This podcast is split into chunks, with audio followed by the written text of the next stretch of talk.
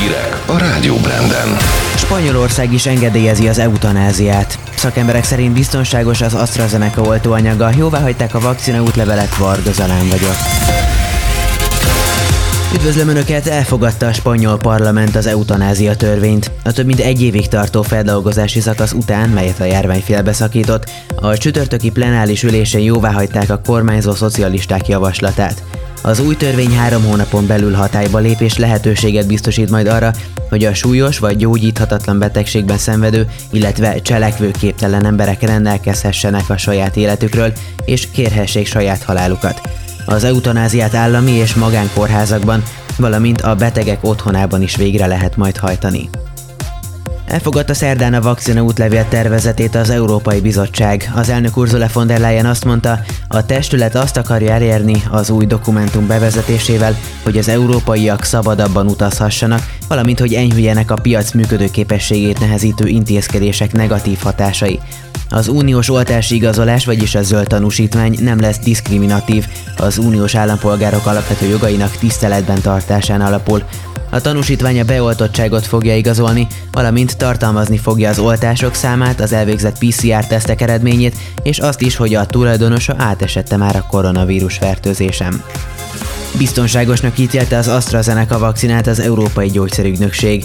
Csütörtöki bejelentésük szerint ugyan még tartanak a vizsgálatok, de az előzetes adatok alapján ki lehet jelenteni, hogy a brit-svéd gyógyszeripari vállalat és az Oxfordi Egyetem által közösen kifejlesztett készítmény veszélytelen, nem látnak összefüggést az európai trombózisos esetek és az oltóanyag között.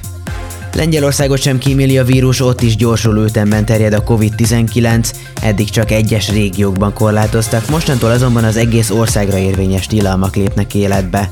Ezek március huszadikától április kilencedikéig lesznek érvényben, derült ki Adam Niciski lengyel egészségügyi miniszter sajtótájékoztatóján. Közölte azt is, hogy a koronavírus brit változata okozza a járványügyi adatok romlását, ugyanis jelenleg ez okozza a fertőzések ötvenkét százalékát.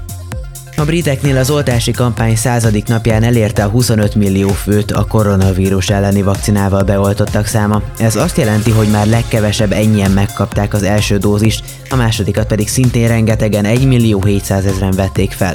Ez egyben azt is jelenti, hogy Nagy-Britannia felnőtt lakosságának a fele már védett a koronavírussal szemben.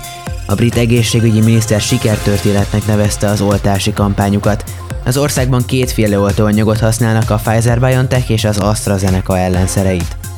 Három kelet-német tartomány is támogatja az orosz oltóanyagot. A Berliner Morgan Post című német lap tudósítása szerint három régióvezető is áldását adna a Sputnik V vakcina é u-s használatára. A türingiai kormányfő elmondta, a szövetségi kormánynak nagyobb erőfeszítéseket kellene tenni az alternatív oltóanyagok engedélyezéséért. Úgy fogalmazott, hogy az AstraZeneca-féle oltóanyag bizonytalanságokat okoz, ami hátráltatja, sőt veszélyeztetheti az oltási kampányt. Szászország kormányfője is megszólalt az ügyben, ő azt nyilatkozta, hogy egy csöppet sem kételkedik az orosz vakcina hatékonyságában. Azonban kiemelte, hogy várni kell az e em á engedélyére, enélkül ugyanis nem lehet elkezdeni az oltóanyag használatát. Ugyanígy vélekedik a témával kapcsolatban a szomszédos Szász-Anhalt tartomány vezetője is. Reiner Haseloff kiemelte, hogy szívesen fogadnak minden olyan ellenszert, amely hatásos és biztonságos. A koronavírus áldozataira emlékeztek csütörtökön Olaszországban. Egy évvel ezelőtt indultak el Bergamo városából a koporsokkal teli katonai kamionok. A vírus terjedése továbbra sem lassul az országban, magas az aktív fertőzöttek száma, egyre többen szorulnak kórházi kezelésre, a koronavírusban elhunytak száma pedig már meghaladja a százezret. Mexikóban több mint ötezer dózis csempészett Sputnik V vakcinát foglaltak le a hatóságok egy magánrepülőgép fedélzetén. A gép hondurászi utasait és legénységét őrizetbe vették. Az ampullákról készült fotók alapján az orosz szakemberek közölték, hogy hamisított termékről van szó. Mexikóban februárban kezdtek oltani a koronavírus ellen a Sputnik V-vel. Most megköszönöm a figyelmet, egy óra múlva magyar vonatkozású hírekkel jövök. Híreket hallottál. Itt a Rádió Branden.